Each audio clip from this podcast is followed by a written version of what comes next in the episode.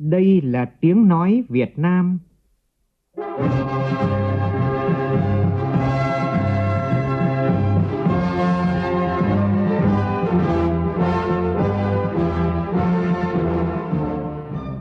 là tiếng nói Việt Nam, phát thanh từ Hà Nội, thủ đô nước Cộng hòa xã hội chủ nghĩa Việt Nam.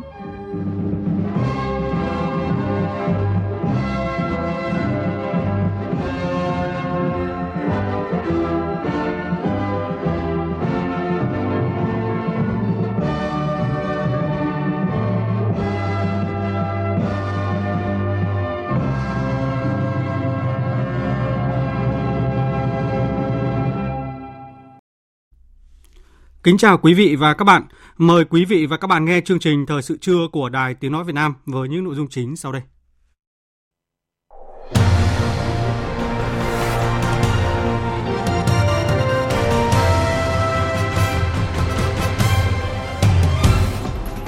Chủ trì phiên họp chính phủ thường kỳ tháng 10, Thủ tướng Phạm Minh Chính yêu cầu xác định những nhiệm vụ đột phá trọng tâm để nỗ lực hoàn thành tốt nhất các mục tiêu năm 2023.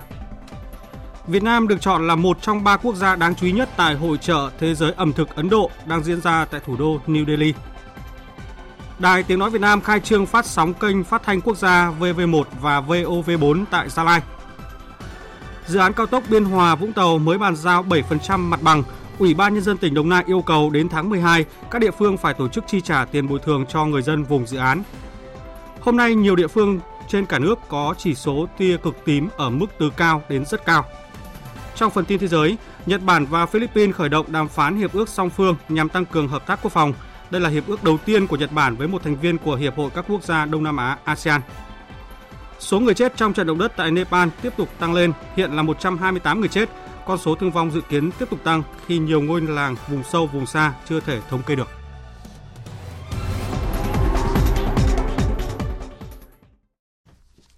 Bây giờ là tin chi tiết. Thưa quý vị và các bạn, sáng nay Thủ tướng Phạm Minh Chính chủ trì phiên họp chính phủ thường kỳ tháng 10. Cùng dự có các Phó Thủ tướng Lê Minh Khái, Trần Lưu Quang, các thành viên chính phủ, lãnh đạo các cơ quan trung ương và địa phương. Phóng viên Vũ Khuyên đưa tin. Báo cáo tại phiên họp, Bộ trưởng Kế hoạch và Đầu tư Nguyễn Trí Dũng cho biết, tình hình kinh tế xã hội tháng 10 và 10 tháng tiếp tục đạt được những kết quả quan trọng, nhiều chỉ tiêu chỉ số chuyển biến ngày càng tích cực. Trong đó, kinh tế vĩ mô tiếp tục ổn định, lạm phát được kiểm soát, các cân đối lớn được bảo đảm. Chỉ số giá tiêu dùng tháng 10 tăng 3,59% so với cùng kỳ, bình quân 10 tháng tăng 3,2%. Thị trường tiền tệ cơ bản ổn định, mặt bằng lãi suất tiếp tục xu hướng giảm, tỷ giá được giữ tương đối ổn định so với các đồng tiền khác trong khu vực. An toàn hệ thống ngân hàng được bảo đảm. Thu ngân sách nhà nước 10 tháng ước đạt 86,3% dự toán. Giải ngân vốn đầu tư công ước đạt 56,74% kế hoạch, cao hơn 5,5% so với cùng kỳ năm trước. Hoạt động sản xuất kinh doanh tiếp tục chuyển biến tích cực, tình hình đăng ký doanh nghiệp tích cực hơn, tập trung hoàn thiện thể chế pháp luật, cải thiện môi trường đầu tư kinh doanh, quyết liệt xử lý các vấn đề tồn động, vướng mắc, đẩy mạnh đầu tư các dự án hạ tầng chiến lược quan trọng, thúc đẩy các động lực tăng trưởng kinh tế mới. Nhiều dự án cao tốc hạ tầng trọng điểm được khởi công, một số dự án được đưa vào khai thác đã phát huy hiệu quả. Công tác quy hoạch được đẩy nhanh, 106 trên 111 quy hoạch đã hoàn thành việc lập, thẩm định, phê duyệt, thúc đẩy mạnh mẽ kinh tế số, chuyển đổi số quốc gia. Phát biểu tại phiên họp, các thành viên chính phủ báo cáo những kết quả đã thực hiện, đồng thời cũng đề xuất kiến nghị những khó khăn vướng mắc cần được giải quyết sớm trong thời gian tới. Bộ trưởng Giao thông Vận tải Nguyễn Văn Thắng nêu ý kiến. Hiện nay chúng ta thấy là bây giờ còn một số cái sân bay là chúng ta thấy đang ùn tắc và một trong những cái ùn tắc rất lớn đấy là cái câu chuyện là đến giờ phút này vẫn thu vé thủ công. Bộ Thông Vận tải cũng đã chỉ đạo quyết liệt cái việc này và đến giờ phút này thì toàn bộ cái hạ tầng ACB chuẩn bị eh, để mà có thể đưa vào cái thu phí không dừng giống như đường bộ thì đã được hoàn thiện. Tuy nhiên để làm được thì báo cáo với Thủ tướng, chúng ta là phải bổ sung vào cái đề án về thanh toán điện tử mà Thủ tướng Chính phủ trước đây đã có cái quyết định thì sẽ sử dụng cái tài khoản của cái thu phí không dừng của đường bộ để áp vào cho sân bay. Bộ Giao thông Vận tải đã trình lên văn phòng chính phủ từ tháng 7 thế và cũng ba lần giải trình. Bây giờ chúng ta chỉ bổ sung thêm vào cái đề án là cái nội dung để cho cái sử dụng cái tài khoản của cái thu phí không dừng đường bộ áp dụng cho cái thu phí không dừng của sân bay. Và chuyển từ cái thu thay vì thu bằng tiền mặt bây giờ thu bằng chuyển khoản. Thế thì cũng không nên là mất quá nhiều thời gian vào những cái việc này. Về vấn đề triển khai cải cách chính sách tiền lương, Bộ trưởng Phạm Thị Thanh Trà đề nghị. Liên quan đến triển khai về cải cách chính sách tiền lương thì đây là một cái nội dung rất là lớn nhưng cũng lại là một vấn đề rất là khó. Cho nên thì chúng tôi đề nghị là cái thứ nhất là chúng ta phải tập trung hoàn thiện được cái hệ thống thông tư thì các đồng chí khẩn trương để đến 15 tháng 11 này chúng ta có thể ban hành được để cho tất cả các bộ ngành địa phương, đặc biệt là 63 tỉnh thành căn cứ vào đấy để xây dựng cái đề án vị trí việc làm và cũng làm sao để chúng ta hoàn thành được cái vị trí việc làm vào khoảng tháng 1 để cơ sở để mà chúng ta thực hiện cái cải cách chính sách tiền lương từ mùng 1 tháng 7 năm 2024 thì đây cũng là một cái khối lượng công việc mà chúng tôi thấy rất là khẩn trương. Nếu không thì nó cũng sẽ khó. Chúng tôi cũng đề nghị là các bộ khẩn trương sẽ hoàn thành nốt chức danh, chức vụ lãnh đạo trong cơ quan đơn vị mình. Và theo đó nữa thì các địa phương thì cũng sẽ phải thực hiện cái việc này. Nếu không chúng ta sẽ không có cơ sở để chúng ta thực hiện cái việc trả lương theo chức vụ, chức danh lãnh đạo. Cũng như là cái vị trí việc làm sau khi nghe các ý kiến phát biểu, kết luận phiên họp, Thủ tướng Phạm Minh Chính đã chỉ rõ những kết quả đạt được, những tồn tại hạn chế, nguyên nhân và bài học kinh nghiệm.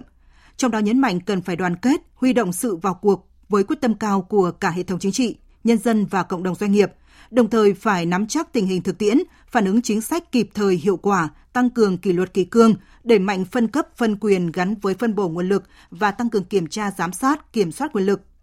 Trong thời gian tới, Thủ tướng nêu rõ, khó khăn thách thức sẽ nhiều hơn là thời cơ và thuận lợi. Thủ tướng yêu cầu phải tiếp tục quyết liệt phấn đấu với quyết tâm cao, kiên định kiên trì các mục tiêu đề ra, chú trọng nắm chắc tình hình, phản ứng chính sách kịp thời, chỉ đạo điều hành chủ động, linh hoạt, hiệu quả, nỗ lực phấn đấu đạt cao nhất các chỉ tiêu kế hoạch năm 2023, tạo đà thuận lợi cho năm 2024. Đặc biệt Thủ tướng lưu ý thúc đẩy mạnh mẽ các động lực tăng trưởng, trong đó về đầu tư phải tập trung tạo thuận lợi thu hút, giải ngân các nguồn lực đầu tư của toàn xã hội, gồm đầu tư tư nhân, đầu tư nước ngoài và hợp tác công tư. Quyết liệt xử lý vướng mắc, tích cực hỗ trợ đẩy nhanh triển khai các dự án đầu tư, trong đó có vấn đề thuế tối thiểu toàn cầu. Về xuất khẩu cần giữ vững củng cố các thị trường truyền thống và tích cực mở rộng các thị trường mới, đẩy nhanh đàm phán ký kết hiệp định đối tác kinh tế toàn diện Việt Nam các tiểu vương quốc Ả Rập thống nhất, các FTA với Brazil, khối thị trường chung Nam Mỹ. Đối với tiêu dùng, Thủ tướng yêu cầu khai thác hiệu quả thị trường trong nước, thực hiện kích cầu tiêu dùng hàng hóa dịp cuối năm và Tết Nguyên đán, đẩy mạnh cuộc vận động người Việt Nam ưu tiên dùng hàng Việt Nam. Các chương trình hoạt động xúc tiến thương mại, quảng bá sản phẩm, kết nối cung cầu, tăng cường phòng chống buôn lậu, gian lận thương mại hàng giả. Thủ tướng yêu cầu đẩy mạnh giải ngân vốn đầu tư công, chương trình phục hồi, ba chương trình mục tiêu quốc gia, đẩy nhanh phê duyệt quy hoạch và phát triển mạnh các ngành lĩnh vực chủ yếu, trong đó thúc đẩy phát triển mạnh mẽ sản xuất công nghiệp, nhất là công nghiệp chế biến chế tạo, thúc đẩy mạnh sản xuất nông nghiệp, nhất là lương thực thực phẩm, các mặt hàng thiết yếu, tận dụng tốt cơ hội xuất khẩu nông sản, đồng thời bảo đảm an ninh lương thực quốc gia, thực hiện quyết liệt đồng bộ hiệu quả các giải pháp chống khai thác thủy sản bất hợp pháp IUU để gỡ thẻ vàng của Liên minh châu Âu. Phát triển mạnh các ngành dịch vụ có tiềm năng lợi thế, ứng dụng công nghệ cao như vận tải, logistics, giáo dục, y tế, ngân hàng.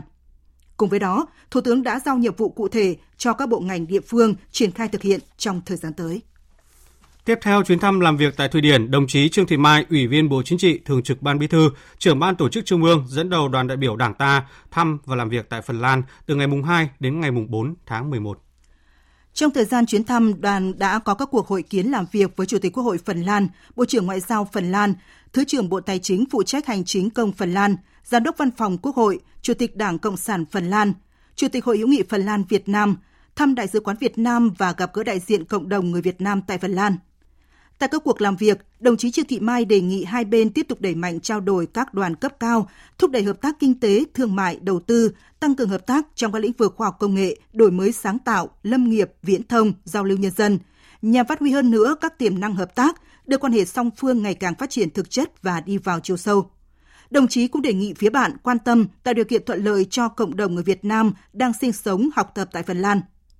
Gặp gỡ cán bộ nhân viên Đại sứ quán Việt Nam và đại diện cộng đồng người Việt Nam tại Phần Lan, đồng chí Trương Thị Mai đề nghị cán bộ, nhân viên cơ quan đại diện Việt Nam tại Phần Lan tiếp tục phấn đấu hoàn thành xuất sắc nhiệm vụ được giao, bày tỏ mong muốn đại sứ quán và bà con cộng đồng tiếp tục phát huy vai trò cầu nối quan trọng nhằm tăng cường hơn nữa quan hệ hữu nghị truyền thống tốt đẹp và hợp tác song phương giữa hai nước. Lãnh đạo Quốc hội, Chính phủ và các chính đảng của Phần Lan hoan nghênh và đánh giá cao chuyến thăm làm việc của đoàn, khẳng định chuyến thăm góp phần quan trọng củng cố và làm sâu sắc hơn quan hệ song phương Phần Lan Việt Nam. Bạn đặc biệt đánh giá cao sự hội nhập và đóng góp của cộng đồng người Việt Nam sở tại. Nhân dịp này, hai bên đã trao đổi về các vấn đề quốc tế khu vực cùng quan tâm, khẳng định nguyên tắc tôn trọng luật pháp quốc tế, hiến trương Liên Hợp Quốc trong giải quyết các bất đồng tranh chấp quốc tế, đồng thời chia sẻ mong muốn thúc đẩy quan hệ Liên minh châu Âu ASEAN nói chung và Phần Lan ASEAN nói riêng vì hòa bình, hợp tác và phát triển ở mỗi khu vực và trên thế giới. Bộ Tài chính cho biết ước thanh toán vốn đầu tư công từ đầu năm đến ngày 31 tháng 10 là hơn 400.000 tỷ đồng, đạt 52,1% kế hoạch, đạt 56,84% kế hoạch Thủ tướng Chính phủ giao. Trong đó, chương trình phục hồi và phát triển kinh tế xã hội là gần 72.500 tỷ đồng, đạt 58,7% kế hoạch Thủ tướng Chính phủ giao. Chỉ còn gần 2 tháng nữa là kết thúc năm tài chính, nhiều địa phương đang tập trung chỉ đạo quyết liệt việc đẩy nhanh tiến độ triển khai thực hiện và giải ngân các nguồn vốn, nhất là các dự án trọng điểm kết nối về giao thông, thủy lợi. Ghi nhận của phóng viên Đoàn Sĩ tại tỉnh Ninh Thuận, địa phương đã giải ngân vốn đầu tư công đạt trên 52% và phấn đấu đến cuối năm giải ngân trên 95 đến 100% kế hoạch vốn được giao. Tính đến ngày 16 tháng 10, kết quả giải ngân của tỉnh Ninh Thuận trên 1.500 tỷ đồng, đạt 51,9% kế hoạch. Trong đó, vốn trong nước hơn 1.183 tỷ đồng, vốn nước ngoài hơn 367 tỷ đồng. Ngoài vướng mắc về thủ tục cơ chế, việc giải ngân chưa đạt mục tiêu đề ra, còn một phần do nguồn thu sử dụng đất. Hiện các dự án được bố trí từ nguồn vốn này chưa có nguồn để giải ngân. Theo kế hoạch, trong năm 2023, tổng nguồn thu sử dụng đất của tỉnh là 200 tỷ đồng, nhưng đến giữa tháng 10 chỉ thu được 25 tỷ đồng. Liên quan vấn đề trên, ông Lê Minh Sơn, Phó trưởng phòng Tài chính Kế hoạch huyện Ninh Hải, tỉnh Ninh Thuận cho biết, riêng nguồn vốn sử dụng đất, kế hoạch tỉnh giao 40 tỷ đồng, huyện cân đối thêm hơn 40 tỷ nữa. Nhưng do năm nay thị trường bất động sản trầm lắng nên khó giải ngân từ nguồn vốn này. Hiện nay cái vốn này nó giải ngân thấp là do cái nguồn sử dụng đất này là hiện nay là cái khả năng thu mình hiện nay mới thu đạt 10 tỷ 081 thôi, đạt sắp xỉ khoảng cỡ là 10 đến 11% nên cái tỷ lệ giải ngân của cái nguồn vốn này mới đạt 9%. Để đẩy nhanh tiến độ thực hiện và giải ngân vốn đầu tư công kế hoạch năm 2023 đạt mục tiêu đến cuối năm giải ngân từ 95 đến 100% kế hoạch được giao. Ủy ban nhân dân tỉnh Ninh Thuận đã chỉ đạo các địa phương tăng cường triển khai các biện pháp tăng thu ngân sách từ đất đai nhằm đảm bảo đủ nguồn vốn để thực hiện các dự án theo kế hoạch đã giao. Thường xuyên kiểm tra, rà soát từng dự án cụ thể, kiên quyết các hợp đồng với các nhà thầu không đảm bảo tiến độ dự án, chất lượng công trình. Ông Lê Kim Hoàng, Giám đốc Sở Kế hoạch và Đầu tư tỉnh Ninh Thuận cho biết. Chủ đầu tư là phải cam kết giải ngân từng tháng, từng quý, 3 tháng còn lại của quý 4 này. Ông nào mà không làm thì tỉnh sẽ kiểm điểm, chịu trách nhiệm, thậm chí là xử lý về hành chính. Còn đối với nhà thầu nào chay thì không có năng lực thì xử lý theo hợp đồng luật. Còn để phóng mặt bằng thì hiện nay tỉnh có chỉ đạo là mặt trận vào cuộc, tổ chức chính trị vào cuộc để đi vận động tinh thần là cái gì mà khó cho dân thì mình gỡ nhưng mà cái gì mà đã giải quyết hết quyền lợi chính đáng cho người dân, luật đã hết khung thì mình phải xử lý theo luật. Trong năm 2023, Ninh Thuận xác định các công trình trọng điểm gồm dự án môi trường bền vững các thành phố Duyên Hải, tiểu dự án thành phố Phan Rang Tháp Chàm, dự án hồ sông Thang, dự án đường kết nối liên vùng, dự án đường nối cao tốc cần tập trung triển khai. Thời gian còn lại của năm 2023 không còn nhiều để tiến độ thực hiện và giải ngân vốn đầu tư công năm 2023 đạt mục tiêu kế hoạch. Ngoài việc nỗ lực của các sở ban ngành, địa phương, cũng cần sự chung tay của các bộ ngành trung ương trong việc tháo gỡ các vướng mắc.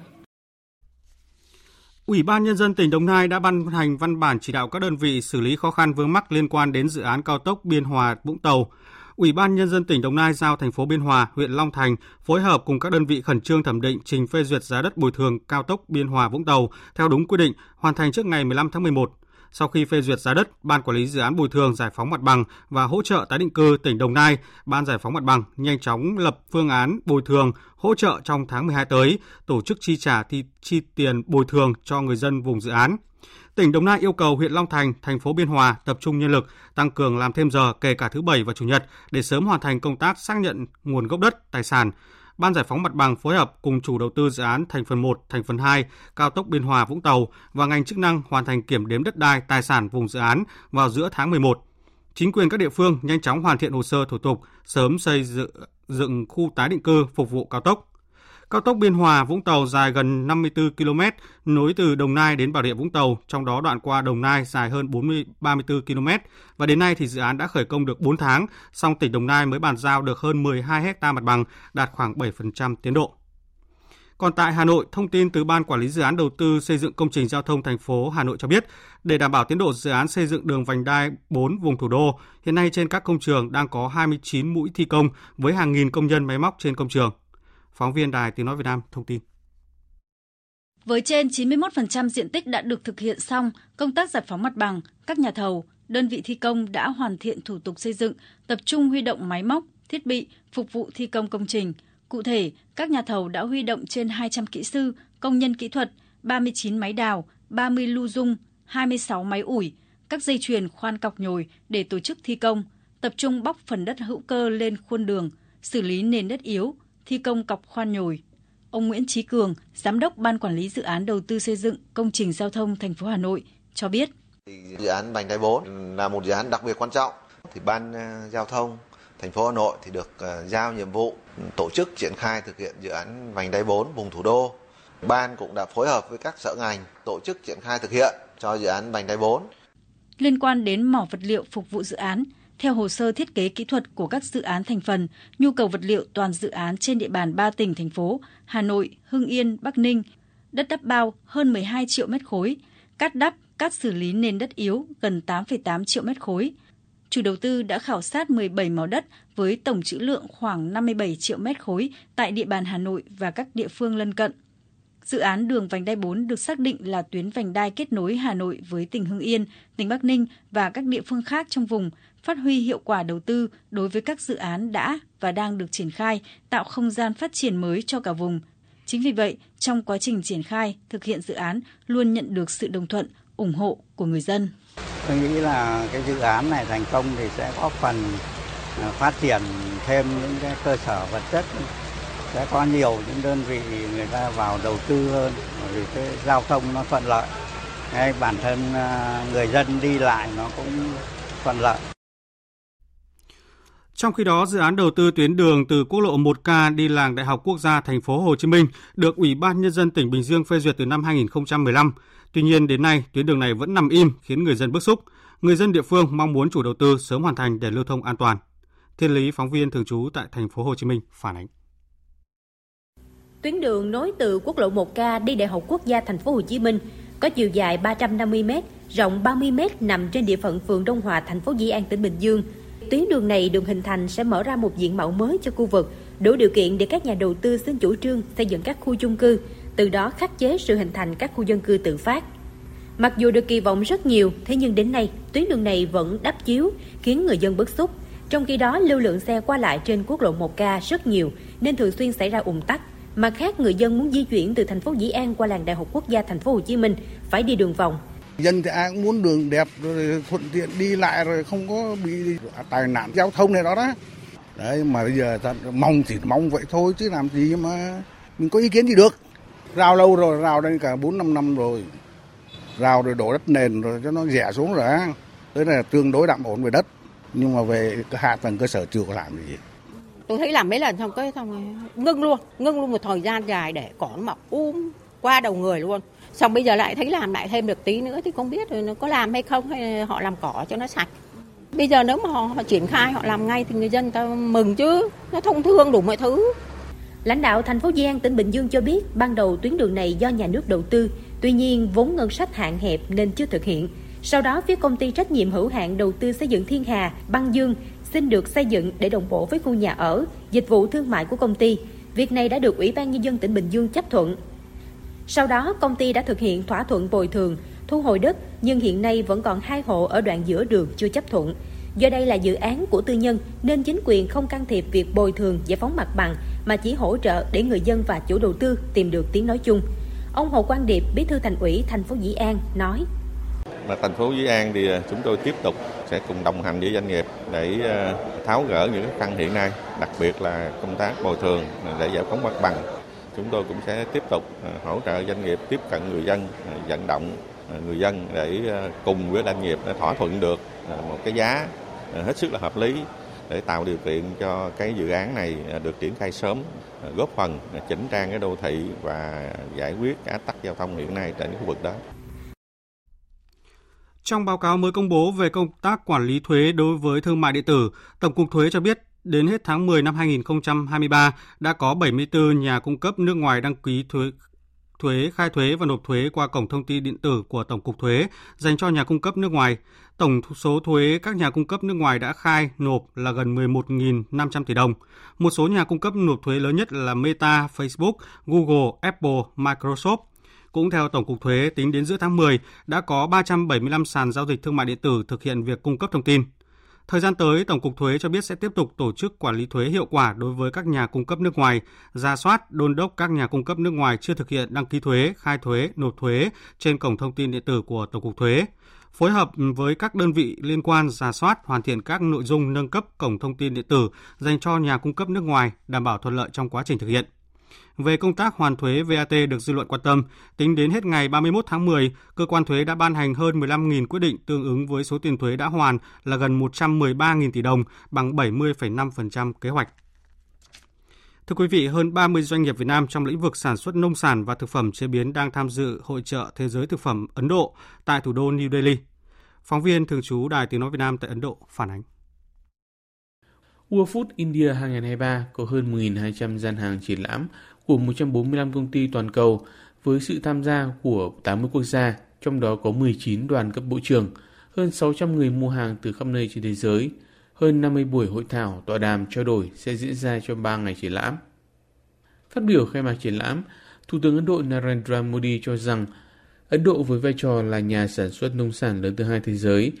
và là nền kinh tế lớn thứ ba về sức mua tương đương, đang nổi lên là thị trường đầy tiềm năng với các doanh nghiệp trong lĩnh vực chế biến thực phẩm. Thị trường thực phẩm của Ấn Độ đang mở rộng nhanh chóng và có sự tăng trưởng mạnh mẽ trong lĩnh vực sản xuất và tiêu dùng cùng với các chính sách khuyến khích của chính phủ. Tại World Food India 2023, Việt Nam được lựa chọn là một trong ba nước Focus Country với gian hàng hơn 200 m vuông trưng bày các sản phẩm nông sản, thực phẩm chế biến đặc trưng tại triển lãm. Trong bối cảnh quan hệ thương mại song phương Việt Nam Ấn Độ phát triển rất tích cực trong những năm qua, hàng hóa hai nước có sự bổ sung khá tốt cho nhau. Thị trường thực phẩm Ấn Độ rất lớn và còn nhiều dư địa để khám phá, kinh doanh đối với doanh nghiệp Việt Nam. Việc tham dự hội trợ thực phẩm hàng đầu Ấn Độ này là cơ hội rất thuận lợi để các doanh nghiệp Việt Nam thấy được xuống tiêu dùng thực phẩm của thế giới cũng như Ấn Độ. Đây cũng là nơi để gặp gỡ các nhà xuất nhập khẩu có nhu cầu thực tế ở Ấn Độ. Ông Bùi Trương Thướng, tham tán thương mại Đại sứ quán Việt Nam tại Ấn Độ cho biết. À, việc à, tham dự à, hội trợ à, thực phẩm quốc tế Ấn Độ. Lần này là cái dấu ấn rất là quan trọng đối với doanh nghiệp Việt Nam. Và hy vọng thì sẽ mở ra cái ờ, cơ hội ờ, thúc đẩy hợp tác hơn nữa trong ờ, lĩnh vực kinh tế thương mại giữa Việt Nam và Ấn Độ, đặc biệt là những cái sản phẩm xuất khẩu có thế mạnh của Việt Nam trong thời gian tới. Với thị trường đông dân nhất thế giới hơn một từ tư tỷ dân và những cái sản phẩm của Việt Nam, ví dụ như sản phẩm thanh long, sản phẩm cà phê, sản phẩm gia vị đang được ưa chuộng tại thị trường Ấn Độ thì việc tham dự hội trợ này sẽ rất là cơ hội rất là tốt cho các cái doanh nghiệp Việt Nam quảng bá phát triển những cái sản phẩm của mình thâm nhập hơn nữa. Trong khuôn khổ hội trợ, ngày 5 tháng 11 sẽ có phiên hội thảo dành riêng cho Việt Nam để giới thiệu về tiềm năng ngành nông sản thực phẩm chế biến của hai nước, cũng như cơ hội hợp tác trong lĩnh vực này. Thời sự VOV, nhanh, tin cậy, hấp dẫn. Sáng nay, Đài Tiếng Nói Việt Nam tổ chức lễ khai trương phát sóng kênh phát thanh quốc gia VV1 và VOV4 trên tần số 90,5 MHz, công suất 5 kW tại núi Hàm Rồng, tỉnh Gia Lai. Dự lễ khánh thành của ông Trương Hải Long, Phó Bí thư tỉnh ủy, Chủ tịch Ủy ban nhân dân tỉnh Gia Lai, ông Ngô Minh Hiển, Phó Tổng giám đốc Đài Tiếng nói Việt Nam cùng lãnh đạo các cơ quan chuyên môn của tỉnh Gia Lai và Đài Tiếng nói Việt Nam. Hoàng Quy, phóng viên Đài Tiếng nói Việt Nam thường trú tại khu vực Tây Nguyên phản ánh. Bắt đầu từ ngày 1 tháng 10 năm 2023, Đài Phát thanh Truyền hình Gia Lai đã đưa vào phát sóng thử nghiệm phát sóng kênh phát thanh quốc gia VOV1 và VOV4 trên tần số 90,5 MHz với thời lượng 19 giờ mỗi ngày. Trong đó, từ 5 giờ đến 6 giờ 30 phát sóng kênh VOV1, chương trình thời sự chính trị tổng hợp. Từ 6 giờ 30 đến 9 giờ 30 phát sóng kênh VOV4, chương trình phát thanh tiếng dân tộc. Theo đó, từ 6 giờ 30 đến 8 giờ, phát bản tin tiếng dân tộc Gia Lai, Bana, ed. Cơ Ho, Mân Ông, Sơ Đăng, thời lượng 15 phút trên một thứ tiếng. Từ 8 giờ đến 9 giờ 30, phát bản tin tiếng dân tộc Gia Rai, Bana, Sơ Đăng, thời lượng 30 phút trên một thứ tiếng.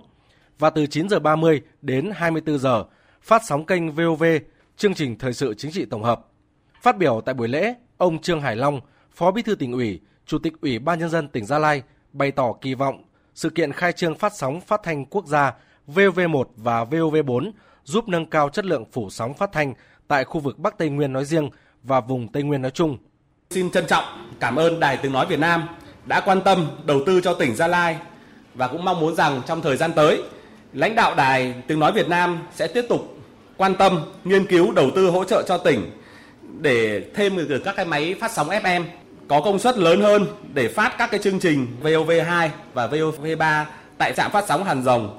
nhằm phục vụ nhu cầu nghe phát thanh ngày càng cao của đồng bào các dân tộc tỉnh Gia Lai, hỗ trợ thêm cho đài phát thanh truyền hình tỉnh Gia Lai những cái trang thiết bị chuyên ngành để phục vụ công tác sản xuất các chương trình phát thanh tiếng dân tộc. Phát biểu tại lễ khai trương, ông Ngô Minh Hiển, Phó Tổng Giám đốc Đài Tiếng Nói Việt Nam khẳng định trong thời gian tới, Đài Tiếng Nói Việt Nam sẽ tiếp tục nghiên cứu, đầu tư và hỗ trợ cho Đài Phát thanh Truyền hình Gia Lai phát thêm các chương trình mới, làm phong phú nội dung nhằm phục vụ nhu cầu nghe, phát thanh ngày càng cao của đồng bào các dân tộc tỉnh Gia Lai. Đồng thời sẽ hỗ trợ hợp tác sản xuất các chương trình phát thanh tiếng dân tộc. Khu vực Tây Nguyên nói chung và tỉnh Gia Lai nói riêng được Đảng và Nhà nước xác định là địa bàn chiến lược đặc biệt quan trọng về kinh tế, xã hội, an ninh quốc phòng. Do đó, việc mở rộng và nâng cao chất lượng phủ sóng phát thanh có tầm đặc biệt quan trọng và là một trong những khu vực được ưu tiên hỗ trợ đầu tư của Đài Tiếng Nói Việt Nam. Đây cũng là nhiệm vụ chung nhằm thực hiện thắng lợi nghị quyết số 23 của Bộ Chính trị về phương hướng phát triển kinh tế xã hội, đảm bảo an ninh quốc phòng, vùng Tây Nguyên đến năm 2030 và tầm nhìn đến năm 2045. Nhân dịp này, thừa ủy quyền của Tổng Giám đốc Đài Tiếng Nói Việt Nam, ông Ngô Minh Hiển, Phó Tổng Giám đốc Đài Tiếng Nói Việt Nam đã trao quyết định phát sóng kênh VOV1 và VOV4 và giao nhiệm vụ quản lý vận hành máy phát FM 90,5 MHz cho lãnh đạo Đài Phát thanh Truyền hình tỉnh Gia Lai. Thưa quý vị, năm 2023 này có ý nghĩa quan trọng, nền tảng đẩy mạnh thực hiện và phấn đấu hoàn thành các mục tiêu, nhiệm vụ kế hoạch 5 năm 2021-2025, góp phần thực hiện thành công chiến lược phát triển kinh tế xã hội 10 năm 2021-2030. Để góp phần thực hiện hóa nhiệm vụ chung của toàn nền kinh tế, Bộ Tài nguyên và Môi trường đã có công văn số 576 gửi các đơn vị trực thuộc Bộ, Sở Tài nguyên Môi trường, các tỉnh, thành phố trực thuộc Trung ương về việc đẩy mạnh tuyên truyền về tài nguyên và môi trường năm 2023. Trong đó đáng chú ý, Bộ yêu cầu các đơn vị địa phương tổ chức hiệu quả luật bảo vệ môi trường 2020, huy động sự tham gia của toàn dân trong công tác bảo vệ môi trường, triển khai đồng bộ hiệu quả các định chế, chế định mới của luật. Bài viết được thực hiện với sự phối hợp của Trung tâm Truyền thông và Môi trường, Bộ Tài nguyên và Môi trường. Sau gần 2 năm luật bảo vệ môi trường 2020 có hiệu lực thi hành kể từ ngày 1 tháng 1 năm 2022, các bộ ngành đã xây dựng được 7 thông tư hướng dẫn thi hành luật – trong đó có nhiều ưu điểm trong quản lý xử lý các vấn đề về môi trường. Tính đến hết tháng 12 năm 2022, đã có 55 trên 63 tỉnh thành phố trực thuộc Trung ương ban hành phí thẩm định cấp giấy phép môi trường. Phó chủ nhiệm Ủy ban Văn hóa Giáo dục của Quốc hội Nguyễn Thị Mai Hoa đánh giá. Việc xác định giấy phép môi trường thể hiện đúng cái thẩm quyền là giao cho một cơ quan quản lý nhà nước chuyên ngành và nó cũng sẽ khắc phục được cái tình trạng đó là cái nước thải xả ra môi trường phải chịu sự quản lý của cơ quan quản lý cấp, đơn giản hóa thủ tục hành chính qua hình thức tích hợp giấy phép và rút ngắn thời gian thủ tục à, cấp giấy phép, giảm bớt phiền hà cho doanh nghiệp. Đáng chú ý, các văn bản đã tập trung vào hoạt động quản lý môi trường trong lĩnh vực y tế, hệ thống thu gom nước thải khu đô thị, hướng dẫn về việc thu gom, xử lý chất thải chăn nuôi, phụ phẩm nông nghiệp, tái sử dụng cho mục đích khác. Đặc biệt là quy định mức thu, chế độ thu, nộp, quản lý và sử dụng phí thẩm định cấp giấy phép môi trường do cơ quan trung ương thực hiện. Đến nay, đã có 55 trên 63 tỉnh thành phố trực thuộc trung ương ban hành phí thẩm định cấp giấy phép môi trường. Phó Thủ tướng Chính phủ Trần Hồng Hà cho biết. Về các văn bản cụ thể hóa, thông tư nghị định sẽ thực hiện cái gì chưa sẽ ban hành sẽ ban hành hết. Thì hiện nay chúng tôi đã xây dựng lên danh mục. Từ là năm 2024, 2023 là hai năm phải dành để mà tổ chức triển khai, chứ không phải năm xây dựng chính sách nữa. Còn năm 2005 là năm phải đi vào cuộc sống. Luật bảo vệ môi trường năm 2020 là bộ luật quan trọng được cộng đồng xã hội quan tâm. Với nhu cầu tiếp nhận và khai thác thông tin ngày càng lớn, Chính vì vậy, Bộ Tài nguyên Môi trường ngay từ đầu đã xác định công tác truyền thông về luật bảo vệ môi trường 2020 cần phải tăng cường và trong đó tận dụng tối đa các phương tiện truyền thông đại chúng như là truyền hình, phát thanh, báo in, báo điện tử, các trang thông tin điện tử mạng xã hội – Ông Hoàng Văn Vi, Phó Cục trưởng Cục Bảo vệ Môi trường miền Bắc cho rằng các cái ờ, truyền thông này thì bước đầu là tuyên truyền các cái điểm cơ bản hoặc là những vấn đề môi trường và theo luật 2020. Thế nhưng mà để cụ thể hóa được cái việc đó thì ngoài cái việc các lớp như thế này thì chúng ta phải có những cái hướng dẫn về mặt kỹ thuật mà đặc biệt là ở đây là các cái tổ chức chính trị xã hội có các cái cuộc vận động có các mô hình thực tế thì đánh giá chéo nhau thì lúc đó là nó sẽ hiệu quả rất cao. Luật Bảo vệ môi trường 2020 có hiệu lực từ ngày 1 tháng 1 năm 2022, gồm 16 chương, 171 điều, thêm mới gần 70 điều và bãi bỏ gần 50 điều so với Luật Bảo vệ môi trường 2014, được kết cấu lại theo hướng đưa các quy định chi tiết về bảo vệ thành phần môi trường lên đầu, thể hiện sự quan tâm đến môi trường đất nước, sức khỏe nhân dân của cả nước. Luật cũng rất đề cao vai trò giám sát phản biện xã hội của Mặt trận Tổ quốc Việt Nam, các đoàn thể chính trị xã hội, tổ chức xã hội nghề nghiệp – đồng thời phát huy vai trò tự nguyện của các tình nguyện viên, những người làm công tác xã hội, những người có uy tín, già làng trưởng bản trưởng thôn, những người nổi tiếng trong cộng đồng xã hội. Đây là lực lượng đông đảo, mạnh mẽ, có vai trò quyết định trong công tác bảo vệ môi trường và thực hiện luật bảo vệ môi trường 2020. Đáng chú ý, luật bảo vệ môi trường 2020 đã quy định cung cấp công khai thông tin về môi trường – trong đó, các cơ quan tổ chức cá nhân công khai thông tin về môi trường theo quy định trên cổng thông tin của cơ quan tổ chức trên các phương tiện thông tin đại chúng hoặc các hình thức khác, bảo đảm thuận tiện cho những đối tượng có liên quan tiếp nhận thông tin. Huyện Phú Cát, tỉnh Bình Định vừa bàn giao đất ở cho 38 trong tổng số 46 hộ dân ở xã Cát Tân. Đây là những hộ dân được chính quyền huyện này cấp giấy chứng nhận quyền sử dụng đất hơn 15 năm qua nhưng không có đất ở thực địa. Tin của phóng viên Thanh Thắng thường trú tại miền Trung. Từ năm 2005 đến năm 2013, xã Cát Tăng huyện Phù Cát, tỉnh Bình Định quy hoạch đất ở dân cư đã được Ủy ban nhân dân tỉnh Bình Định phê duyệt. 46 hộ dân được phân lô với tổng diện tích 6.251 m2, tất cả đã nộp tiền sử dụng đất và các khoản phí theo quy định. Nhà nước đã ra quyết định giao đất ở cho từng hộ và được cấp giấy chứng nhận quyền sử dụng đất. Tuy nhiên, các trường hợp này chưa cắm mốc giao tại thực địa. Lý do chậm cắm mốc giao đất trên thực địa cho 46 hộ dân này được chính quyền huyện Phù Cát nêu ra là do vướng giải phóng mặt bằng chưa có đất sạch để giao cho các hộ. Để giải quyết vướng mắt, Ủy ban nhân dân xã Cát Tăng đã xin chủ trương hoán đổi đất cho các hộ dân này qua một khu đất mới. Ủy ban nhân dân huyện Phù Cát thống nhất trên cơ sở thu các sổ cũ, cấp lại sổ mới cho dân. Ngày 27 tháng 10, Ủy ban nhân dân huyện Phù Cát đã ban hành quyết định thu hồi 46 lô đất đã giao trước đây tại khu trại Ba An, thôn Bình Đức và khu núi Ông Đậu, thôn Hòa Giỏng, xã Cát Tăng. Phòng Tài nguyên và Môi trường huyện Phù Cát phối hợp với Ủy ban nhân dân xã Cát Tăng trao giấy chứng nhận quyền sử dụng đất và cắm mốc giao đất tại thực địa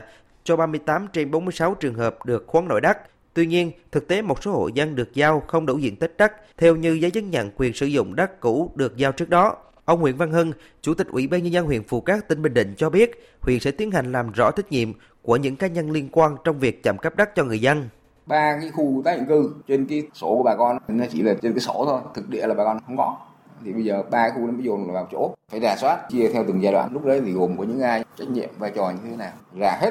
tất cả các cái địa phương khác trong toàn huyện. Xem thử nó có tình trạng đó hay không. Ít nhất là cấp huyện có một phần trách nhiệm. Mình cũng không thể bỏ trống cái, cái vai trò được. Vì sao? Cái giấy nhận quyền sử dụng đất này, huyện cấp những cái trách nhiệm chính vẫn là cấp xã. Hôm nay, nhiều thành phố trên cả nước có chỉ số tia cực tím ở mức từ cao đến rất cao. Đáng chú ý tại thành phố Cà Mau, tỉnh Cà Mau có ngưỡng chỉ số tia cực tím rất cao ở mức 8,7 ở mức này thì tia cực tím có thể gây bỏng trong thời gian 25 phút. Người dân đi ra ngoài trời cần che chắn thật kỹ. Thời điểm xuất hiện chỉ số tia cực tím cực đại xảy ra từ lúc 10 giờ đến lúc 13 giờ.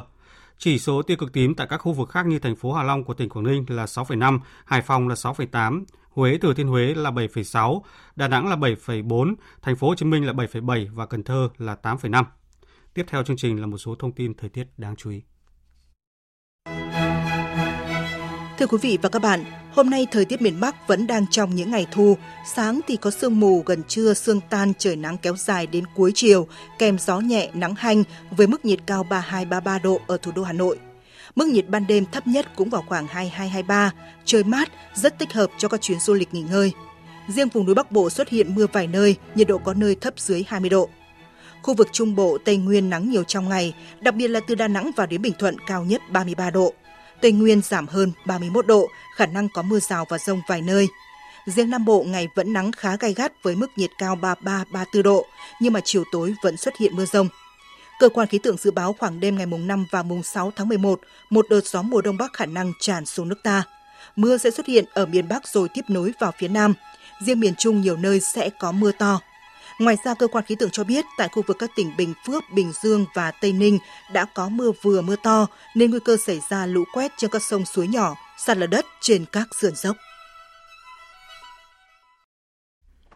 Mời quý vị và các bạn nghe tiếp chương trình Thời trưa với phần tin. Đại hội đồng Liên Hợp Quốc vừa tổ chức phiên thảo luận về mối đe dọa sống còn của nước biển dương trong bối cảnh khủng hoảng khí hậu. Phát biểu tại phiên thảo luận, Đại sứ Đặng Hoàng Giang, trưởng phái đoàn thường trực Việt Nam tại Liên Hợp Quốc, kêu gọi hành động quốc tế trong ứng phó với mối đe dọa của nước biển dương. Tin của phóng viên Đài Tiếng Nói Việt Nam thường trú tại Mỹ. Phát biểu tại sự kiện, Đại sứ Đặng Hoàng Giang nhấn mạnh, nước biển dâng là hậu quả trực tiếp tác động tiêu cực của biến đổi khí hậu và đang đe dọa nghiêm trọng đến đời sống của hàng triệu người, trong đó có người dân Việt Nam. Đại sứ nhấn mạnh vấn đề nước biển dâng và tất cả nỗ lực và biện pháp giải quyết tác động nước biển dâng cần phải được xem xét dựa vào luật pháp quốc tế, trong đó Công ước Liên Hợp Quốc về luật biển 1982. Đại sứ Đảng Hoàng Giang nhấn mạnh, lợi ích của các nước ở trong hoàn cảnh đặc biệt, trong đó có các nước đảo nhỏ đang phát triển, những nước dễ bị tổn thương nhất do tác động tiêu cực của biến đổi khí hậu, cần phải được tính đến trong tất cả các kế hoạch, chương trình và hành động. Huy động ý chí chính trị và hành động của cộng đồng quốc tế để hỗ trợ các nước trong vấn đề này là vô cùng quan trọng. Là một trong những nước có đường bờ biển dài chịu ảnh hưởng nặng nề nhất của biến đổi khí hậu, nước biển dâng và xâm nhập mặn – Việt Nam hiểu rõ tác động của biến đổi khí hậu và nước biển dâng tới an ninh, phát triển và nỗ lực tăng cường hành động khí hậu để thực hiện cam kết, trong đó có thành lập quan hệ đối tác về chuyển đổi năng lượng công bằng và xây dựng kế hoạch huy động nguồn lực. Việt Nam sẵn sàng hợp tác chia sẻ kinh nghiệm, thực tiễn tốt và bài học với các nước và các đối tác trong nỗ lực chung để ứng phó với biến đổi khí hậu và nước biển dâng. Chuyển sang các tin quốc tế đáng chú ý, đã có ít nhất 128 người thiệt mạng, hơn 140 người khác bị thương trong trận động đất có độ lớn 6,4 xảy ra vào đêm qua theo giờ địa phương, làm rung chuyển khu vực miền Tây Nepal. Con số thương vong được lo ngại sẽ còn tiếp tục tăng cao khi các hoạt động cứu hộ đang được tiến hành khẩn trương tại khắp các ngôi làng bị ảnh hưởng. Thông tin liên lạc đã bị cắt đứt ở nhiều nơi, cả quân đội và cảnh sát Nepal đang được khẩn trương huy động tham gia công tác cứu hộ. Các vụ lở đất do trận động đất gây ra kèm theo các dư chấn khiến công tác cứu trợ gặp rất nhiều khó khăn. Các quan chức địa phương cho biết chưa thể liên lạc với khu vực gần tâm chấn ở Jarakot, một huyện đồi núi với dân số 190.000 người và các ngôi làng nằm rải rác trên những ngọn đồi hẻo lánh. Đây là lần thứ ba trong vòng một tháng động đất làm rung chuyển đất nước Nepal. Chấn động của trận động đất mới nhất thậm chí còn lan tới thủ đô New Delhi của Ấn Độ, cách đó khoảng hơn 500 km. Thủ tướng Anthony Albanese hôm nay tới Bắc Kinh bắt đầu chuyến thăm đầu tiên của một nhà lãnh đạo Australia tới Trung Quốc kể từ năm 2016. Hai nước đều đang cho thấy nỗ lực ổn định quan hệ sau một thời gian dài căng thẳng, gây thiệt hại hàng tỷ đô la cho thương mại song phương. Biên tập viên Thu Hoài tổng hợp thông tin. Phát biểu trước khi lên đường sang Bắc Kinh, Thủ tướng Australia Anthony Albanese đánh giá chuyến thăm là một bước rất tích cực trong việc ổn định mối quan hệ song phương căng thẳng. Ông đồng thời nhấn mạnh đây là kết quả của cách tiếp cận kiên nhẫn và có cân nhắc – Kể từ khi lên nắm quyền năm 2022, Thủ tướng Anthony Albanese đã điều chỉnh cách tiếp cận đối với Trung Quốc khi tìm kiếm mối quan hệ thân thiện hơn với đối tác thương mại lớn nhất trong khi vẫn chống lại ảnh hưởng ngày càng tăng của Bắc Kinh ở Thái Bình Dương. Sau giai đoạn căng thẳng đỉnh điểm vào năm 2020, Trung Quốc đã dỡ bỏ hầu hết các rào cản thương mại giữa hai nước. Theo người phát ngôn Bộ Ngoại giao Trung Quốc Uông Văn Bân, nước này sẵn sàng hợp tác với Australia và coi chuyến thăm của Thủ tướng Albanese là cơ hội để mở rộng hợp tác và thúc đẩy quan hệ. Các nhà lãnh đạo Trung Quốc sẽ gặp Thủ tướng Anthony Albanese để trao đổi quan điểm về quan hệ song phương cũng như các vấn đề quốc tế và khu vực cùng quan tâm. Trung Quốc và Australia là những đối tác chiến lược toàn diện với những lợi ích chung sâu rộng và triển vọng hợp tác rộng lớn. Mối quan hệ Trung Quốc-Australia là vì lợi ích cơ bản của hai nước và nhân dân hai nước, đồng thời có lợi cho hòa bình, ổn định trong khu vực và thế giới. Đối với Bắc Kinh, chuyến thăm của nhà lãnh đạo Australia mang đến cơ hội giúp nước này tiếp cận nhiều hơn với các nguồn tài nguyên và lĩnh vực năng lượng tái tạo của Australia. Trung Quốc cũng có thể tìm kiếm sự hỗ trợ của Australia để đẩy nhanh tiến trình gia nhập Hiệp định Đối tác Toàn diện và Tiến bộ Xuyên Thái Bình Dương CPTPP. Bộ Ngoại giao Jordani cho biết Ngoại trưởng nước này và các nước Ả Rập Xê Út, Qatar, Ai Cập và các tiểu vương quốc Ả Rập Thống Nhất sẽ gặp người đồng cấp Mỹ Antony Blinken trong ngày hôm nay để thảo luận về việc thúc đẩy một lệnh ngừng bắn ở giải Gaza. Tuyên bố cho biết cuộc gặp sẽ diễn ra tại thủ đô Amman của Jordani với sự tham dự của cả Tổng thư ký Ban chấp hành Tổ chức Giải phóng Palestine. Và trong một diễn biến khác thì Thủ tướng Israel Benjamin Netanyahu bác đề xuất của Mỹ về tạm ngừng bắn nhân đạo tại giải Gaza và Liên Hợp Quốc kêu gọi hỗ trợ khẩn cấp hơn 3 triệu người tại các vùng lãnh thổ bị chiếm đóng của Palestine. Nhật Bản và Philippines nhất trí khởi động đàm phán thỏa thuận tiếp cận đối ứng nhằm tăng cường hợp tác quốc phòng giữa hai nước. Thỏa thuận được đưa ra trong cuộc hội đàm giữa Thủ tướng Nhật Bản Fumio Kishida với Tổng thống Philippines Ferdinand Marcos nhân chuyến thăm của Thủ tướng Kishida tới Philippines. Đây là thỏa thuận tiếp cận đối ứng đầu tiên của Nhật Bản với một thành viên của Hiệp hội các quốc gia Đông Nam Á ASEAN và là hiệp ước thứ ba sau các hiệp ước với Australia và Anh có hiệu lực trước đó trong một năm. Thỏa thuận sẽ góp phần tăng cường quan hệ an ninh và tạo điều kiện tổ chức các cuộc tập trận phòng thủ chung giữa hai nước. Phát biểu với báo giới, Tổng thống Philippines Ferdinand Marcos nhấn mạnh. Tôi muốn nhắc lại cam kết của chúng tôi trong việc xây dựng khuôn khổ cho thỏa thuận tiếp cận đối ứng do Nhật Bản đề xuất. Chúng tôi nhận thức được lợi ích của thỏa thuận này đối với các lực lượng vũ trang và quốc phòng hai nước nhằm duy trì hòa bình và ổn định trong khu vực. Tham gia hội nghị thượng đỉnh đối tác châu Mỹ vì thịnh vượng kinh tế tại thủ đô Washington của Mỹ, các nước tham gia khẳng định mong muốn biến châu Mỹ thành ngôi nhà của các giá trị và các chuỗi cung ứng khu vực có tính cạnh tranh toàn diện, bền vững và linh hoạt nhất thế giới. Phóng viên thường trú Đài Tiếng Nói Việt Nam đưa tin từ thủ đô Washington của Mỹ. Hội nghị thượng đỉnh đối tác châu Mỹ vì thịnh vượng kinh tế diễn ra trong bối cảnh địa chính trị thế giới hết sức phức tạp với cuộc chiến dai dẳng tại Ukraine, xung đột bùng phát tại Trung Đông và căng thẳng Mỹ-Trung chưa có các dấu hiệu giảm nhiệt rõ rệt. Đối tác châu Mỹ vì thịnh vượng kinh tế là một sáng kiến khu vực do Mỹ khởi xướng với sự tham gia của 12 nước, trong đó có Mỹ, Canada và một số quốc gia khu vực Mỹ Latin và Caribe, hướng tới hợp tác khu vực, thúc đẩy đầu tư bền vững, thịnh vượng kinh tế cho Tây Bán Cầu. Phát biểu tại hội nghị, Tổng thống Mỹ Biden cho biết sáng kiến đối tác châu Mỹ là kết quả của hội nghị thượng đỉnh châu Mỹ hồi tháng 6 năm ngoái với mục tiêu đầy tham vọng. Tăng cường tạo ra cơ hội giảm bớt sự bất bình đẳng, khai thác tiềm năng kinh tế đáng kinh ngạc của châu Mỹ và biến Tây bán cầu trở thành khu vực cạnh tranh kinh tế nhất trên thế giới. Tôi nghĩ rằng tất cả những điều này là nằm trong tầm tay của chúng ta. Trước ảnh hưởng kinh tế của Trung Quốc ngày càng tăng tại Tây bán cầu, Tổng thống Biden cũng nhấn mạnh đến việc xây dựng cách tiếp cận đầu tư tương phản rõ rệt với các hoạt động cho vay của Trung Quốc vốn thường xuyên bị chỉ trích. Chúng tôi muốn đảm bảo rằng các nước láng giềng gần nhất của chúng tôi biết rằng họ có sự lựa chọn thực sự giữa ngoại giao bẫy nợ và các cách tiếp cận minh bạch, chất lượng cao đối với cơ sở hạ tầng và phát triển. Tại hội nghị, các nước tham gia đã thông qua tuyên bố chung, trong đó xác định 5 mục tiêu xuyên suốt, bao gồm tăng cường khả năng cạnh tranh và hội nhập khu vực, thúc đẩy sự thịnh vượng chung và quản trị tốt, xây dựng cơ sở hạ tầng bền vững, bảo vệ khí hậu và môi trường, thúc đẩy cộng đồng lành mạnh, Ngoài ra, Mỹ cũng công bố hàng loạt các sáng kiến mới trị giá hàng tỷ đô la đầu tư cho cơ sở hạ tầng, cho doanh nghiệp, nhân lực và các ngành công nghệ số, môi trường xanh và hạ tầng dịch vụ xã hội hỗ trợ người di cư. Hội nghị thượng đỉnh mang tính lịch sử này thể hiện một phần chiến lược của chính quyền Tổng thống Biden nhằm tái khẳng định cam kết với khu vực.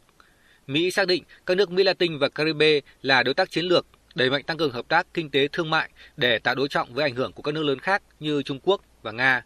giới chức Mỹ kỳ vọng khung hợp tác đối tác châu Mỹ vì thịnh vượng kinh tế sẽ phát triển thành một diễn đàn thường xuyên, mở ra cơ hội thúc đẩy sự công tác và hợp tác lớn hơn giữa các quốc gia khu vực.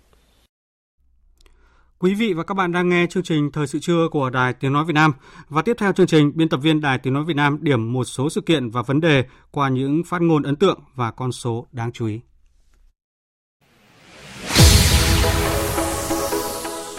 Những phát ngôn ấn tượng, những con số đáng chú ý nhận thức đúng hành động sáng tạo văn hóa hồ chí minh sẽ truyền dẫn nguồn sung lực quan trọng để chúng ta xây dựng một hệ giá trị quốc gia, hệ giá trị văn hóa, hệ giá trị con người việt nam trong thời đại hồ chí minh, tạo động lực cho chúng ta tiếp tục đẩy mạnh công cuộc đổi mới, sáng tạo để xây dựng đất nước ta phát triển nhanh và bền vững hơn. Tổng Bí thư Nguyễn Phú Trọng đã chia sẻ điều này tại buổi gặp mặt thân mật đoàn đại biểu 67 điển hình toàn quốc về học tập và làm theo tư tưởng đạo đức phong cách Hồ Chí Minh 2023. Tổng Bí thư Nguyễn Phú Trọng khẳng định, tư tưởng đạo đức phong cách Hồ Chí Minh là một kho báu tinh thần cách mạng vô giá, kết tinh giá trị tinh thần cao đẹp, trở thành chuẩn mực để xây dựng, chấn hưng văn hóa, xây dựng con người Việt Nam thời đại mới. Việt Nam Mông Cổ trân trọng tình bạn trong 7 thập niên qua. Đây là khẳng định của Chủ tịch nước Võ Văn Thưởng và Tổng thống Mông Cổ Khere Sukher tại buổi hội đàm. Hai nhà lãnh đạo nhất trí thúc đẩy mục tiêu nâng gấp đôi kim ngạch thương mại song phương lên mức 200 triệu đô la Mỹ trong những năm tới. Để góp phần mở rộng hợp tác thương mại du lịch và giao lưu nhân dân, Việt Nam và Mông Cổ đã quyết định miễn thị thực cho người dân hai bên. Việt Nam và Hà Lan kỳ vọng khởi đầu mới, đột phá mới về hợp tác công nghệ cao. Thủ tướng Phạm Minh Chính và Thủ tướng Hà Lan Mark Rutte khẳng định điều này tại buổi hội đàm và diễn đàn doanh nghiệp công nghệ cao Việt Nam Hà Lan. Đánh giá cao tầm nhìn và kế hoạch của phía Việt Nam trong xây dựng các khu công nghệ cao, các trung tâm đổi mới sáng tạo. Thủ tướng Hà Lan tin rằng đây là bước khởi đầu trong kỷ nguyên hợp tác giữa hai nước hai nước không chỉ hợp tác trong lĩnh vực truyền thống mà còn trong lĩnh vực công nghệ cao với sự tham gia tích cực của tất cả các chủ thể như các doanh nghiệp, các trường đại học, viện nghiên cứu và các cơ quan nhà nước. Tôi hy vọng và tin tưởng rằng với truyền thống đoàn kết, chủ động sáng tạo, quyết tâm không ngại khó khăn gian khổ của Tập đoàn Dầu khí Việt Nam cùng sự tin tưởng và hợp tác lâu dài với các đối tác tin cậy của chúng ta là Nhật Bản và Thái Lan chuỗi dự án nhiệt điện khí Lô Bê Ô Môn sẽ được triển khai theo kế hoạch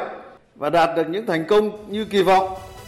Thủ tướng Phạm Minh Chính đã nhấn mạnh điều này tại lễ ký kết các hợp đồng liên quan và triển khai chuỗi dự án khí điện Lô Bê Ô Môn giữa Tập đoàn Dầu khí Việt Nam cùng các đối tác Nhật Bản và Thái Lan. Chuỗi dự án khí điện Lobe Môn là công trình trọng điểm nhà nước về dầu khí, có vai trò hết sức quan trọng trong chiến lược cân đối cung cầu, đảm bảo an ninh năng lượng quốc gia và phát triển kinh tế xã hội, bảo vệ chủ quyền biển đảo của Việt Nam. Chuyển sang các vấn đề đáng chú ý khác, với 3 tỷ đô la Mỹ chỉ trong tháng 10 đã nâng tổng xuất siêu 10 tháng qua đạt gần 25 tỷ đô la, cao nhất trong 5 năm qua. Kết quả này cho thấy cán cân thương mại của Việt Nam tiếp tục thặng dư. Dữ liệu này vừa được Bộ Công Thương cho biết tại báo cáo sản xuất công nghiệp thương mại tháng 10. Với mức gần 25 tỷ đô la, xuất siêu 10 tháng qua cũng tăng 2,5 lần so với cùng kỳ năm ngoái và đây cũng là mức cao nhất cùng kỳ trong 5 năm qua. Trong khi đó, với 7 triệu tấn gạo xuất khẩu, Việt Nam đã đạt trị giá gần 4 tỷ đô la Mỹ. Tuy nhiên, ông Nguyễn Như Tiệp, Cục trưởng Cục Chất lượng Chế biến và Phát triển Thị trường, Bộ Nông nghiệp và Phát triển Nông thôn nói rằng vẫn còn nhiều điểm nghẽn trong ngành hàng lúa gạo. Cái chi phí đầu vào nó phải giảm xuống để làm sao cái lợi nhuận nó gia tăng. Chúng ta cũng thấy rằng là một trong những cái điểm nghẽn rất là lớn của lúa gạo ấy chi phí logistics cho các cái chuỗi ngành hàng nông nghiệp nói chung đặc biệt chúng ta giá trị lúa gạo nó còn cao. Lần đầu tiên, các nhà khảo cổ đã phát hiện di cốt người cách ngày nay khoảng 10.000 năm ở Việt Nam đại diện nhóm nghiên cứu của Viện Khảo cổ học đã công bố kết quả khi khai quật tại hang đội 4, vùng lõi quần thể danh thắng Tam Trúc, thị trấn Ba Sao, huyện Kim Bảng, tỉnh Hà Nam. Ngoài di cốt người, tại hố khai quật còn có vỏ nhuyễn thể, xương răng các loài thú nhỏ có thể là nguồn thức ăn của cư dân cổ. Công cụ đá ở đây không lớn. Đặc điểm về loại hình và kỹ thuật cho thấy hiện vật đá thuộc văn hóa hòa bình.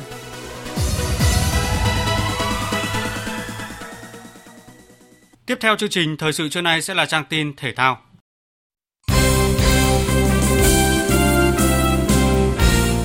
Thưa quý vị và các bạn, vòng 3 V-League 2023-2024 đã khởi tranh chiều qua với 3 cặp đấu sớm. Trên sân Thiên Trường, chủ nhà Nam Định ngờ dòng đánh bại câu lạc bộ Thành phố Hồ Chí Minh 2-1 với cú đúp trong hiệp 2 của Henrio da Silva. Đội bóng của huấn luyện viên Vũ Hồng Việt nhờ đó giữ vững ngôi đầu bảng xếp hạng với 9 điểm trọn vẹn sau 3 trận toàn thắng. Vị trí nhì bảng thuộc về câu lạc bộ Công an Hà Nội khi đội đương kim vô địch vượt qua Hà Nội 2-0 trong trận derby thủ đô. Và ở cặp đấu còn lại, Bình Định có chiến thắng đầu tiên mùa giải này khi vượt qua Hoàng Anh Gia Lai 3-1 trên sân Quy Nhơn. Vòng đấu sẽ khép lại vào chiều tối nay với 4 cặp đấu. Ở trận sớm nhất, Quảng Nam tiếp Khánh Hòa trên sân Hòa Xuân. Cái khó của đội bóng đang được dẫn dắt bởi huấn luyện viên Văn Sĩ Sơn là họ tập luyện tại Tam Kỳ nhưng thi đấu trên sân Hòa Xuân của SHB Đà Nẵng, bên cạnh những vấn đề về lực lượng. Thì để mà hòa nhập được các cầu nội với các cầu thủ đây ấy, thì à, nó là một phần yếu tố của cả một đội bóng nhưng quan trọng nhất trong trong vòng một tháng trời mà sân Quảng Nam nó ướt lầy không thể tập được. Nhưng là cái năm nay thì à, đội Quảng Nam thì nó yếu vì vì, vì con người. À, cho nên là tất cả mọi sự chuẩn bị đều khó khăn cho Quảng Nam. Tôi xin cảm ơn tất cả khán giả. Người hâm mộ đã đồng hành cùng đội bóng Quảng Nam. Nhưng thực sự để cầu thủ mà chơi được thăng hoa với từng mét sân cỏ mình tập một sân là mình để thi đấu một sân thì nó cực kỳ khó cho các cầu thủ của chúng tôi vào lúc 18 giờ, Sông Lam Nghệ An sẽ có chuyến làm khách trên sân Thanh Hóa và cùng giờ BKMX Bình Dương tiếp Hải Phòng. Đây sẽ là trận đấu mà tiền vệ Hải Huy gặp lại đội bóng cũ. Anh chia sẻ. Gặp lại đội bóng cũ của mình ờ, ở trong những vòng đấu rất là sớm như thế này thì ờ, Huy cũng cảm thấy rất là vui, phần ờ, được gặp lại những người đồng đội cũ của mình và mình cũng đã phần nào hiểu được cái triết lý bóng đá của Hải Phòng và hy vọng là trong trận đấu tới là hai đội sẽ công hiến cho khán giả một trận đấu đẹp và toàn đội sẽ hướng đến một cái mục tiêu là một cái chiến thắng. Do trận đấu vòng 1 với câu lạc bộ Hà Nội bị hoãn đến cuối tháng này nên đây mới là trận đấu thứ hai của BKMX Bình Dương tại V-League 2023-2024. Vòng trước BKMX Bình Dương có 3 điểm trọn vẹn trên sân Bình Định, nhưng đối thủ của họ là câu lạc bộ Hải Phòng cũng đang thăng hoa sau chiến thắng 5-3 trước đương kim Á quân Hà Nội ngay tại hàng đấy. Tiền vệ Hải Huy cho biết. Ờ, trong cái thời gian vừa qua ờ, được tập luyện và thi đấu cùng với đồng đội mới thì ờ, bản thân Huy cũng đang dần dần hòa nhập được với tất cả các đồng đội và đội bóng ờ, đang ờ, thi đấu với một cái sơ đồ hoàn toàn khác so với những cái gì mà Huy đã thi đấu ở các cái đội bóng trước. Dĩ nhiên là một cầu thủ chuyên nghiệp thì mình sẽ phải cố gắng thích nghi ờ, nhanh với sơ đồ mới. Ở cặp đấu muộn nhất, câu lạc bộ Viettel gặp Hồng Lĩnh Hà Tĩnh trên sân hàng đẫy. Đây là hai đội bóng đều chưa biết đến chiến thắng mùa này khi cùng hòa ở hai lượt trận đầu tiên. Trong buổi tập chuẩn bị cho trận đấu vòng 3, tiền vệ Trần Phi Sơn của câu lạc bộ Hồng Lĩnh Hà Tĩnh cho biết. Sự chuẩn bị của đội bóng cũng tương đối là tốt, chỉ có một số cầu thủ giống như bạn một bạn nước ngoài bị chấn đang bị chấn thương. Ngoài binh cũng là rất quan trọng của đội bóng và đội bóng uh, hai trận vừa rồi đấy và thậm chí là trận ngày mai cũng thiếu ngoài binh nữa thì cái đó cũng là cái uh, thiệt thòi ảnh hưởng đến lối của đội bóng. Phải làm khách trên sân hàng đẫy trong hoàn cảnh không có đầy đủ lực lượng mạnh nhất nhưng huấn luyện viên Nguyễn Thành Công và các cầu thủ Hồng Lĩnh Hà Tĩnh vẫn đặt mục tiêu sẽ giành 3 điểm trọn vẹn. Một trận đấu của đội bóng thì sau một trận uh, như là một trận chung kết nên là đội bóng luôn luôn cố gắng uh, từng trận một đấy. Nên là um, để có được cái kết quả và thành tích um, cao ở mùa giải năm nay. Trận đấu nào Xuân cũng muốn được uh, ghi bàn nhưng mà tùy thuộc vào trận đấu và diễn biến trên trận đấu thì vòng uh, ngày mai đội bóng sẽ giành được uh, kết quả tốt. Giải thưởng Cúp Chiến thắng lần thứ 7 đã khởi động sau lễ công bố do Tổng công ty Truyền hình Cáp Việt Nam, Công ty Cổ phần Nội dung Thể thao Việt phối hợp với Cục Thể dục Thể thao tổ chức. Nguyễn Văn Khánh Phong, người mang về tấm huy chương bạc thể dục dụng cụ tại ASEAN 19 vừa qua, chia sẻ. Nếu mà để nói về giải thưởng cúp chiến thắng thì ý nghĩa nhất là chắc là về sự kiên trì tập luyện của mỗi vận viên. Họ luôn nỗ lực trong mọi buổi tập, kể cả trên đấu trường khi mà họ gặp những phải chấn thương mà phải vượt qua có người thành công có người thất bại nhưng mà những người thất bại đó luôn luôn là những người có ý chí vượt qua để mà để đi, đi tới thành công. Cúp chiến thắng 2023 có tổng số 11 hạng mục đáp ứng mục tiêu ghi nhận và tôn vinh một cách toàn diện nhất, đầy đủ nhất các cá nhân tập thể xuất sắc, các hoạt động nổi bật trong năm, đặc biệt khi Việt Nam dự tranh hai sự kiện thể thao quốc tế lớn là SEA Games 32 và Asian Games 19. Xạ thủ Phạm Quang Huy cho biết. Cái giải thưởng này đối với em cũng như là với các vận động viên khác đều rất là ý nghĩa vì uh, giải thưởng tôn vinh ờ, sự đóng góp của các vận động viên thì em nghĩ là khi Tây Nam có ở trên ờ, hạng mục ờ, bầu cử đề cử thì cũng rất là vui à, em cũng mong là không chỉ em cũng như tất cả các vận động viên khác là đều sẽ có thể đạt được cái hạng mục này năm nay hoặc là các năm sau. Dự báo thời tiết Phía Tây Bắc Bộ chiều nắng, chiều tối và đêm có mưa rào và rông vài nơi gió nhẹ, nhiệt độ từ 22 đến 32 độ. Phía Đông Bắc Bộ chiều nắng, đêm có mưa vài nơi gió nhẹ, nhiệt độ từ 23 đến 32 độ. Khu vực từ Thanh Hóa đến Thừa Thiên Huế chiều nắng, đêm có mưa vài nơi. Riêng Thừa Thiên Huế chiều tối và đêm có mưa rào và rông vài nơi gió nhẹ, nhiệt độ từ 23 đến 31 độ. Khu vực từ Đà Nẵng đến Bình Thuận, chiều nắng gián đoạn, chiều tối và đêm có mưa rào và rông vài nơi, gió Đông Bắc cấp 2, cấp 3, nhiệt độ từ 23 đến 33 độ. Tây Nguyên chiều nắng, chiều tối và đêm có mưa rào và rông vài nơi gió nhẹ, nhiệt độ từ 19 đến 31 độ. Nam Bộ chiều nắng, chiều tối và tối có mưa rào và rông rải rác, đêm có mưa rào và rông vài nơi, gió Đông Bắc đến Đông cấp 2, cấp 3, nhiệt độ từ 23 đến 34 độ. Khu vực Hà Nội chiều nắng, đêm có mưa vài nơi gió nhẹ, nhiệt độ từ 24 đến 33 độ. Dự báo thời tiết biển, Bắc và Nam Vịnh Bắc Bộ không mưa, sáng sớm có sương mù nhẹ, gió nhẹ. Vùng biển từ Quảng Trị đến Quảng Ngãi, từ Bình Định đến Ninh Thuận và từ Bình Thuận đến Cà Mau có mưa rào và rông vài nơi, gió Đông Bắc đến Đông cấp 3, cấp 4. Vùng biển từ Cà Mau đến Kiên Giang có mưa rào và rông rải rác gió nhẹ.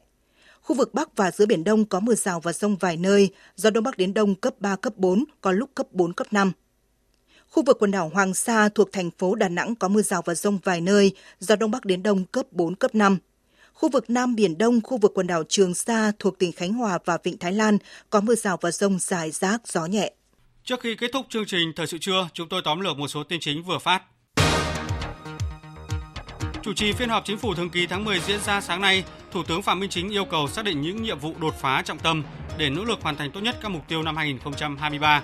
Thủ tướng lưu ý thúc đẩy mạnh mẽ các động lực tăng trưởng, trong đó về đầu tư phải tập trung tạo thuận lợi thu hút, giải ngân các nguồn lực đầu tư của toàn xã hội, gồm đầu tư tư nhân, đầu tư nước ngoài và hợp tác công tư, quyết liệt xử lý vướng mắc, tích cực hỗ trợ đẩy nhanh triển khai các dự án đầu tư, trong đó có vấn đề về thuế tối thiểu toàn cầu. Dự án cao tốc Biên Hòa Vũng Tàu mới bàn giao 7% mặt bằng. Ủy ban nhân dân tỉnh Đồng Nai yêu cầu đến tháng 12 các địa phương phải tổ chức chi trả tiền bồi thường cho người dân vùng dự án.